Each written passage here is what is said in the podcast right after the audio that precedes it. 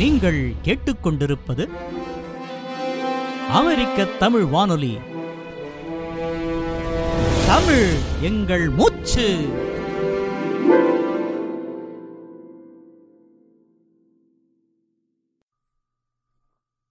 அறிவோம் அறிஞர்களே என்ற இந்த நிகழ்ச்சியில் இங்கிலாந்தின் இணையற்ற சிந்தனையாளர் பெட்ரண்ட் ரசல் குறித்து அறிந்து கொள்வோம்.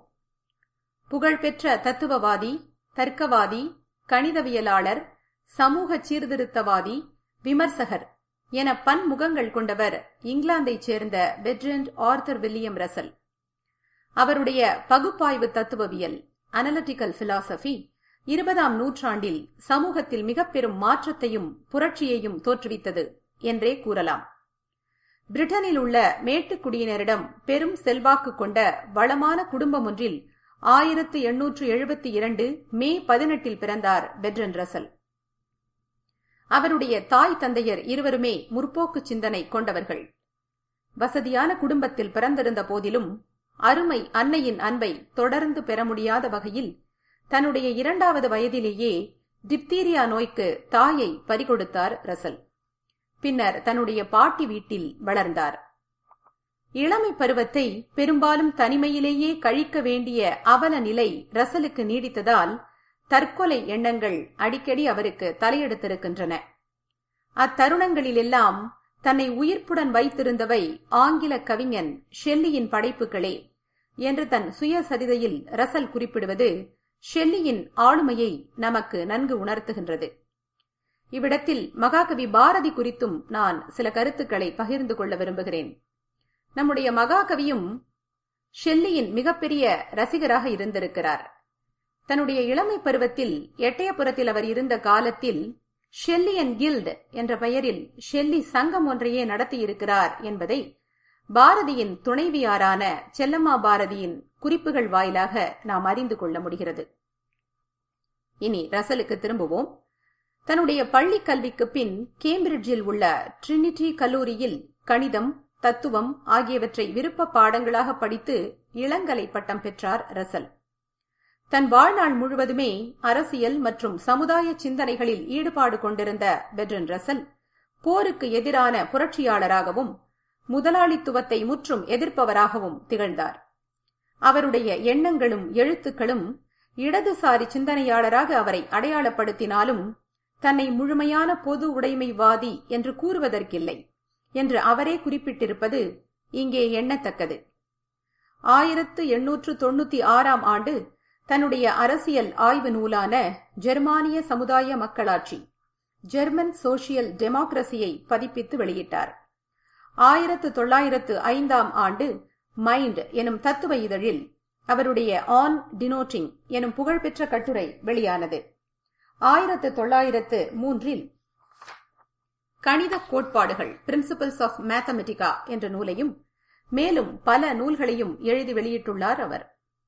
ஆயிரத்து தொள்ளாயிரத்து பதினான்காம் ஆண்டு தொடங்கிய முதல் உலகப் போரை எதிர்த்ததால் அவர் சிறை செல்ல நேரிட்டது. அதற்காக அவர் மனம் தளரவில்லை. போருக்கு எதிரான அவருடைய சிந்தனைகளிலும் மாற்றமில்லை. ஆயிரத்து தொள்ளாயிரத்து முப்பத்து ஒன்பதில் மீண்டும் தொடங்கிய இரண்டாம் உலகப் போரையும் அவர் கடுமையாக எதிர்த்து அதற்கு காரணமாயிருந்த ஜெர்மனியின் சர்வாதிகாரி அடால்ஃப் ஹிட்லருக்கு எதிராக பரப்புரைகள் செய்தார்.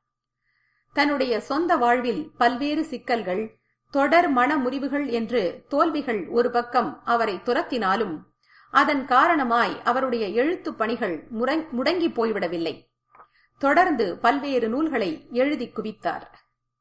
அவருடைய மேனாட்டு தத்துவத்தின் வரலாறு ஹிஸ்டரி ஆஃப் வெஸ்டர்ன் பிலாசபி பரபரப்பாக விற்பனையாகி பண மழையை கொட்டச் செய்தது. இலக்கியத்திற்கான நோபல் பரிசு ஆயிரத்து தொள்ளாயிரத்து ஐம்பதாம் ஆண்டு அவருக்கு வழங்கப்பட்டது. தர்க்கவியல் அறிவியல் மொழியியல் கணிதம் என பல துறைகளில் தொடர் ஆய்வுகள் செய்து நூல்கள் எழுதி வெளியிட்ட ரசல் இறையியல் குறித்தும் தன் கருத்துக்களை எவ்வித ஒளிவு மறைவுமின்றி துணிச்சலாக வெளிப்படுத்தியிருக்கின்றார். இறை நம்பிக்கையை பொறுத்தவரை நான் நாத்திகனும் அல்லன் ஆத்திகனும் அல்லன் கடவுளை பற்றியே கவலைப்படாதவன் எக்னாஸ்டிக் என்று கூறியிருக்கிறார் அவர். இன்றளவும் பிரபலமாக திகழ்ந்து வரும் அவருடைய கிறித்தவ இறையியல் மறுப்பு நூலான நான் ஏன் ஒரு கிறித்தவன் இல்லை why I am not a Christian எனும் நூலில் அவர் முன்வைக்கும் கருத்துக்களாவன. மதம் முக்கியமாக அச்சத்தின் மேல் உண்டாக்கப்பட்டதுதான் என எண்ணுகிறேன். அதன் ஒரு பகுதி நமக்கு தெரியாதவற்றை பற்றிய நம் அச்சம். மற்றொரு பகுதி நம் பக்கத்திலேயே ஓர் சகோதரன் இருந்து நம் துக்கங்களிலும் துயரங்களிலும் ஆதரவு கொடுப்பது போன்ற ஓர் உணர்வு. ஒரு நல்ல உலகமானது அறிவு கருணை திட மனம் இவற்றை வேண்டுகிறது. அது கடந்த காலத்தின் மேல் பச்சாதாபமுள்ள புலம்பல்களையும் நெடுங்காலத்திற்கு முன் அறிவற்றவர்கள் சொன்ன வார்த்தைகளால் சிறைப்படுவதையும் விரும்பவில்லை என்கிறார் தெளிவாக. அதுபோலவே தன்னுடைய சொந்த வாழ்க்கையை பேசும் நான் எதற்காக வாழ்ந்திருக்கிறேன்? What I have lived for என்ற நூல் அவருடைய ஆசைகளையும் ஆர்வங்களையும் நமக்கு அடையாளம் காட்டுகின்றது. அதிலிருந்து ஒரு பகுதி. மூன்று இச்சைகள் என் வாழ்வை ஆட்கொண்டு என்னை வழிநடத்தி சென்றன. அவை எளியவை ஆனால் தீவிரமாய் பொங்கி எழுந்தவை. காதலுக்கான ஏக்கம் மெய்யறிவுக்கான தேடல் துயருறும் மாந்தர் மீதான இரக்கம். இம்மூன்றும் சூறாவளி புயல் போன்று என்னை இங்குமங்கும் அலைக்கழித்து ஆழ்ந்த மனக்கசப்பு துயர்க்கடலின் எல்லையை தொடும்படி தள்ளிவிட்டன. காதலை நான் முதலில் தேடிச் சென்றதன் காரணம் கட்டற்ற இன்பத்தை எனக்கது அளித்தது. பேருவகையில் விளைந்த அச்சிறுநேர இன்பத்திற்காக வாழ்வின் மற்றைய காலத்தை எல்லாம் தியாகம் செய்ய துணிந்தேன். இக்காதல் பிணைப்பு பயங்கர தனிமை தவிப்பிலிருந்து என்னை விடுவித்தது. நடுங்கும் மனித உணர்ச்சி உலகின் விளிம்பிலிருந்து ஆழங்காண முடியாத உயிரற்ற பாதாளத்தை நோக்கும் தனிமையிலிருந்து எனக்கு விடுதலை கிடைத்தது. கருத்தொருமித்த காதல் இணைப்பில் சித்தர்களும் கவிஞர்களும் மாய சிற்றுலகில் கற்பனை செய்த சொர்க்க காட்சியைக் கண்டேன். அதைத்தான் தேடினேன். மனித இனத்திற்கு கிட்டிய பெரும் பேராக தோன்றிய அதனை இறுதியில் நான் அடைய முடிந்தது. முதல் இச்சைக்கு சமமான வெறியில் அடுத்து மெய்ஞானத்தையும் தேடிச் சென்றேன். மனித இதயத்தை புரிந்து கொள்ள விழைந்தேன். அண்ட வெளியில் விண்மீன்கள் ஏன் ஒளி வீசுகின்றன என்று அறிய ஆவல் கொண்டேன். எண்களின் ஆட்டம் கணித திணிவுக்கு மீறியது என்னும் பிதாகரசின் ஆற்றலை புரிந்து கொள்ள முயன்றேன். ஆனால் இவற்றில் நான் கண்டு உணர்ந்ததென்னவோ சொற்பந்தான். காதல் பிணைப்பு மெய்யறிவு இரண்டும் என்னால் பெற்றுக்கொள்ள முடிந்தவை.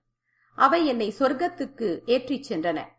ஆனால் எளிய மனிதர்கள் பால் நான் கொண்ட இரக்கம் என்னை மீண்டும் பூமிக்கு இழுத்து வந்தது. மனிதர்களின் துன்ப கூக்குரல்களின் எதிரொலிகள் நெஞ்சில் அலைமோதி என்னை துடிக்க வைத்தன. பஞ்சத்தில் நோகும் பச்சிளங் குழந்தைகள் வலிமை மிகுந்த கொடுங்கோலர்களுக்கு பலியாகும் வலுவற்ற எளிய மக்கள் பிள்ளைகளுக்கு பாரமாய்ப் போன முதிய பெற்றோர் தனிமையில் நோகும் வறிய உலக நாடுகள் வறுமை வேதனை ஆகியவை எல்லாம் மானிட வாழ்க்கையை ஏளனம் செய்கின்றன. அந்த சீர்கேடுகளை நீக்க எனக்கு பேரவா இருந்த போதிலும் என்னால் அவற்றை நீக்க முடியவில்லை. அந்த மனத்துயரில் நானும் தவிக்கிறேன். இதுவே என் வாழ்க்கை. இந்த வாழ்க்கை வாழ தகுதியானது எனக் கண்டேன். எனக்கு இன்னொரு வாய்ப்பு கிட்டுமாயின் இவ்வாழ்வில் மீண்டும் மகிழ்ச்சியோடு வாழ எனக்கு விருப்பம் உள்ளது என்கிறார் ரசல். அணு ஆயுதங்கள் ஏற்படுத்திய அழிவை தன் காலத்தில் கண்ட ரசல் அவற்றின் தடையில் தொடர்ந்து ஆர்வம் காட்டினார். அதன் பயனாய் ஆயிரத்து தொள்ளாயிரத்து ஐம்பத்தி ஐந்தாம் ஆண்டு அணுகுண்டு பயன்பாட்டை கைவிடுவதற்கான ரசல் ஐன்ஸ்டைன் பிரகடனம் பதினோர் அணு இயல்பியலாளர்களின் உடன்பாட்டுடன் கையெழுத்தானது. தம் வாழ்நாளின் கடைசி வரை தம் கொள்கைகளில் சமரசம் செய்து கொள்ளாத மன உறுதியுடன் வாழ்ந்த மாமேதை ரசல் பிப்ரவரி இரண்டு ஆயிரத்து தொள்ளாயிரத்து எழுபதில் மறைந்தார். அவருடைய விருப்பப்படியே அவர் உடல் எவ்வித மதச் சடங்குகளுக்கும் உட்படுத்தப்படாது எரிக்கப்பட்டது. இங்கிலாந்தின் இணையற்ற சிந்தனையாளராக திகழ்ந்த அவர் எல்லாவிதமான மூட பழக்கங்களுக்கும் கொடுமைகளுக்கும் பிறப்பிடமாயிருப்பது அச்சமே.